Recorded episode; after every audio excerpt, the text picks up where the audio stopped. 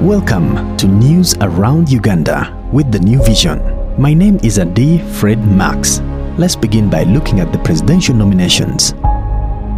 11 presidential candidates were this week duly nominated to contest in the next year's presidential elections. Among them is Yoweri Kaguta Museveni of NRM, Norbert Mao of DP, Patrick Oboi Amuriat of FDC, Mugisha Muntu of Alliance for National Transformation. Others who are independent candidates include Henry Tumukunde, Nancy Kalembe, Fred Mwesigye, Joseph Kabuleta, John Katumba, and Willie Mayambala. The chairman of the commission, while closing the nomination process at Kyambogo University Sports Ground, asked the candidates to follow the election to follow the election guidelines to avoid spread of COVID-19 during the campaign period. The Commission urges the candidates, their agents, and supporters conduct themselves in accordance with the guidelines issued for, for the campaign uh, period, for the campaigns. We especially urge you to promote safe participation in the electoral processes through the observance of standard operating procedures issued by the Electoral Commission as well as the public health authorities. We should be reminded that these elections are being conducted in a COVID 19 environment. After nomination, President Museveni launched his manifesto at Speke Resort Munyonyo, where he promised to work towards the political federation of East Africa in the next five years to boost economic growth in the region.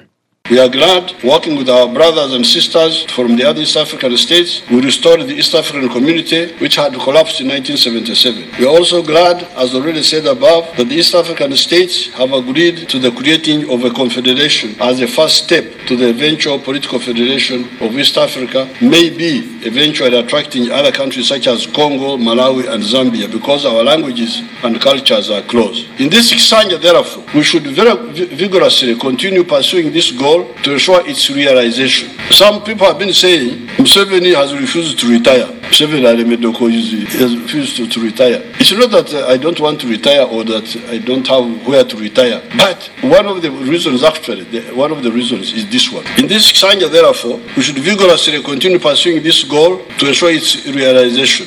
Museveni also committed to fight illegal land eviction after winning the sixth term as the president of Uganda.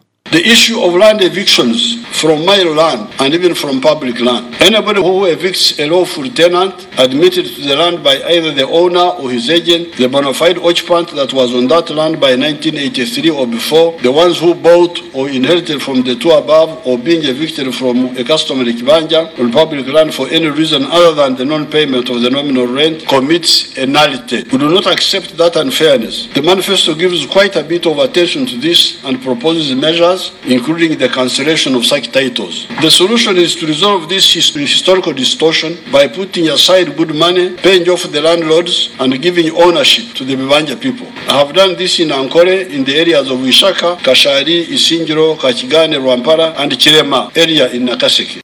Robert Chagulanyi, while speaking to the media immediately after his nomination, promised to enhance the salaries of security officers to earn 1 million shillings for the lowest ranking police and army officers. If I become president, we'll have the privilege to know what the classified budget really does. Such a huge amount of money will be used to improve the pay of our security forces so that they can live a better life. When I'm president, the lowest paid soldier or police officer will be earning 1 million shillings. Let me say it again. When I am president, the lowest earning police officer or soldier or prison officer will be earning 1 million shillings. I will improve their housing and health care. Low ranking and middle ranking officers must be entitled to free quality health care as the high ranking officers. Our government will find opportunities for the spouses of the soldiers and police officers to ensure that they are each contributing to the livelihood of their families. Mugisha Muntu asked the commission to conduct a free and fair elections. My hope is that uh, the remaining two months or three months of elections will be managed as well and smoothly too, so that we can have a free, fair, and transparent electoral process. We desire to see that as a people because we've never seen any election that is uh, conducted in a manner where all who engage in it, the winners and the losers, to trust the outcomes of it. Therefore, it's a challenge for the Commission I know that the country would back you up do all things that are within your means, to be independent, to boldly and without fear of anybody, whatever. Don't fear. Pastor Fred Mwesigye said his government will be God centered to instill value among government officials. Good manifestos are not the answer to this nation. Character assassination is not the answer to this nation. Wealth or finances are not the answer to this nation. There is only one answer and solution to this nation, and that is God. God is the only solution to this nation. And because of that, I carry an ideology that I believe once we use that ideology or once we form up our government basing on that ideology, then everything will settle. Still this week, the Electoral Commission held a meeting with presidential candidates, but some sent their agents. The meeting was for them to harmonize their campaign programs. During the meeting, presidential candidate Nancy Kalembe expressed fears over the credibility of elections, saying that the Electoral Commission cannot independently make some decisions ranging from security interference in the elections, unleveled ground for all candidates, among other issues. As it is, I think we should be very clear on this. Even if the Electoral Commission says they are free and fair and they are independent, if it is true that they are free and fair and independent, then their hands are tied with very strong bands because they say one thing and they basically can't make decisions on anything, meaning that they are not in charge of this election.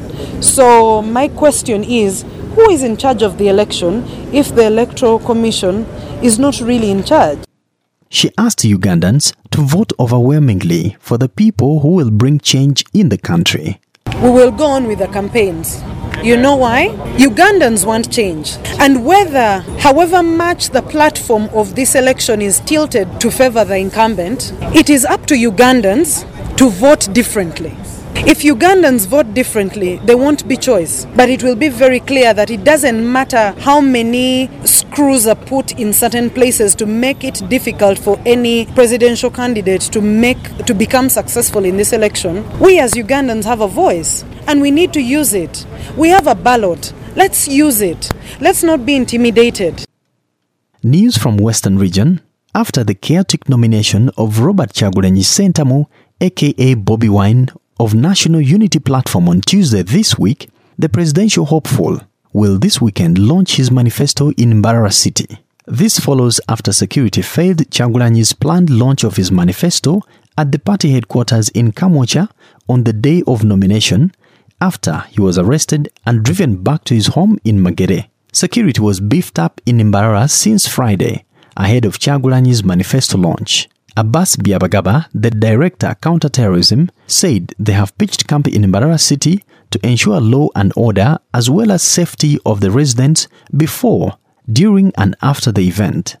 The National Unity Platform has plans to launch their manifesto in Mbarara City tomorrow, Saturday, and we take this opportunity to caution them to abide by the Ministry of Health and EC guidelines. All processions, rallies, and unregulated assemblies are prohibited. Generally, we urge all candidates to stop using violence as a campaign tool and further refrain from early campaign. As law enforcement agencies, we are dedicated to protecting all Ugandans and will continue to provide proactive patrols to ensure the safety of our community. In addition, we have response teams against any forms of threats and vulnerabilities like violent demonstration. In West Nile, the State Minister for Veteran Affairs, Christopher Kibazanga, met former soldiers in a campaign to ensure that they form circles through which their retirement package can be channeled. Speaking to the veterans from the district of Koboko, Moyo, Yumbe, Obongi, and Adjumani in a meeting held in Yumbe district, Kibazanga told the ex-servicemen that government is looking towards supporting organized groups. In Western Nile, we still have some files which are still with the Ministry of Finance. They are being audited. 275 files. Now the bad news, files which are not complete. Your records are not clear. Those are 962 files. Should you clear them, they will bring it to Western Nile 11.9 billion. Yes, we have our challenges as government, as the Minister of Defense, but uh, with these incomplete files, we don't have uh, enough information. It's you people to follow up your files and make sure that you clear them.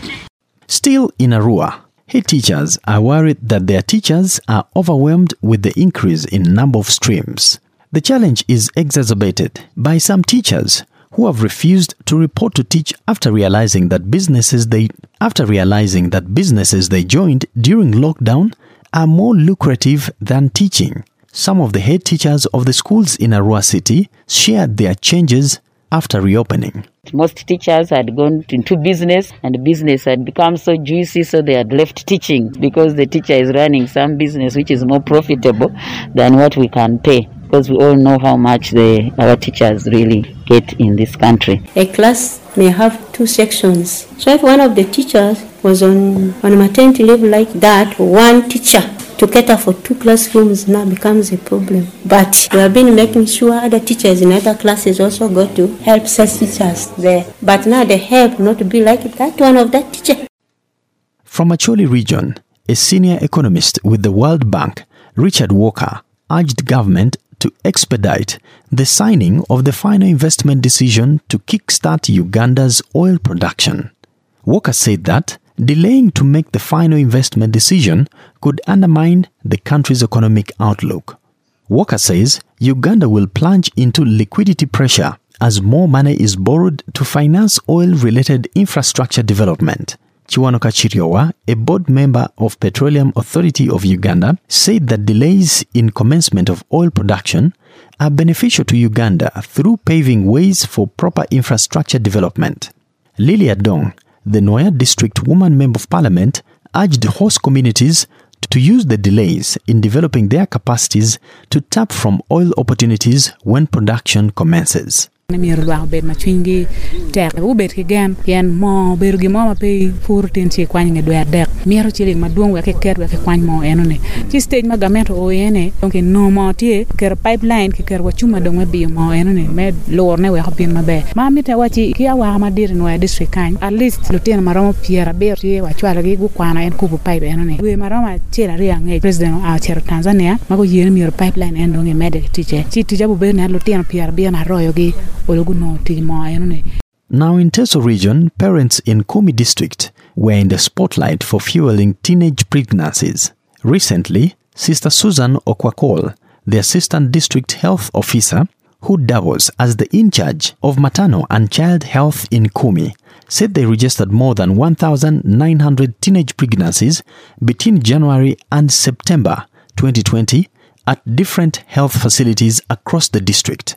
Stephen Opolot, the Kumi district vice chairperson, blamed this on the failure by parents to control the movement of their children, and some parents support the marriage of their teens, causing a rise in these early pregnancies. During that monitoring which we had with the team, our partner from CAF, we realized that across the district there are so many infants. So as a leader and a parent, we parents let us try to avoid this disease from children going that we are going to a relative a child is going to a friend, a child is going to an uncle. Those are the areas which make our children highly vulnerable. Not only girls, even boys you have to be mindful about. Some of our parents have then gone ahead to compromise, to negotiate outside police. Some of them, in fact, some of them have then gone ahead to allow this early marriage. Uh, which is very dangerous to the younger younger generation. We need Uganda for tomorrow. So for that matter, we need these young children at least to grow up before they get involved in marriage. Almost all the districts in Teso sub-region have registered a surge in teenage pregnancies in the last six months of lockdown. The police annual report of 2019 indicates that East Kyoga, which comprises 10 districts of Teso sub-region, recorded the highest number of defilement cases with 945, followed by Elgon with 922 cases. However, statistics for the last six months of country's lockdown show that cases have more than tripled in Teso.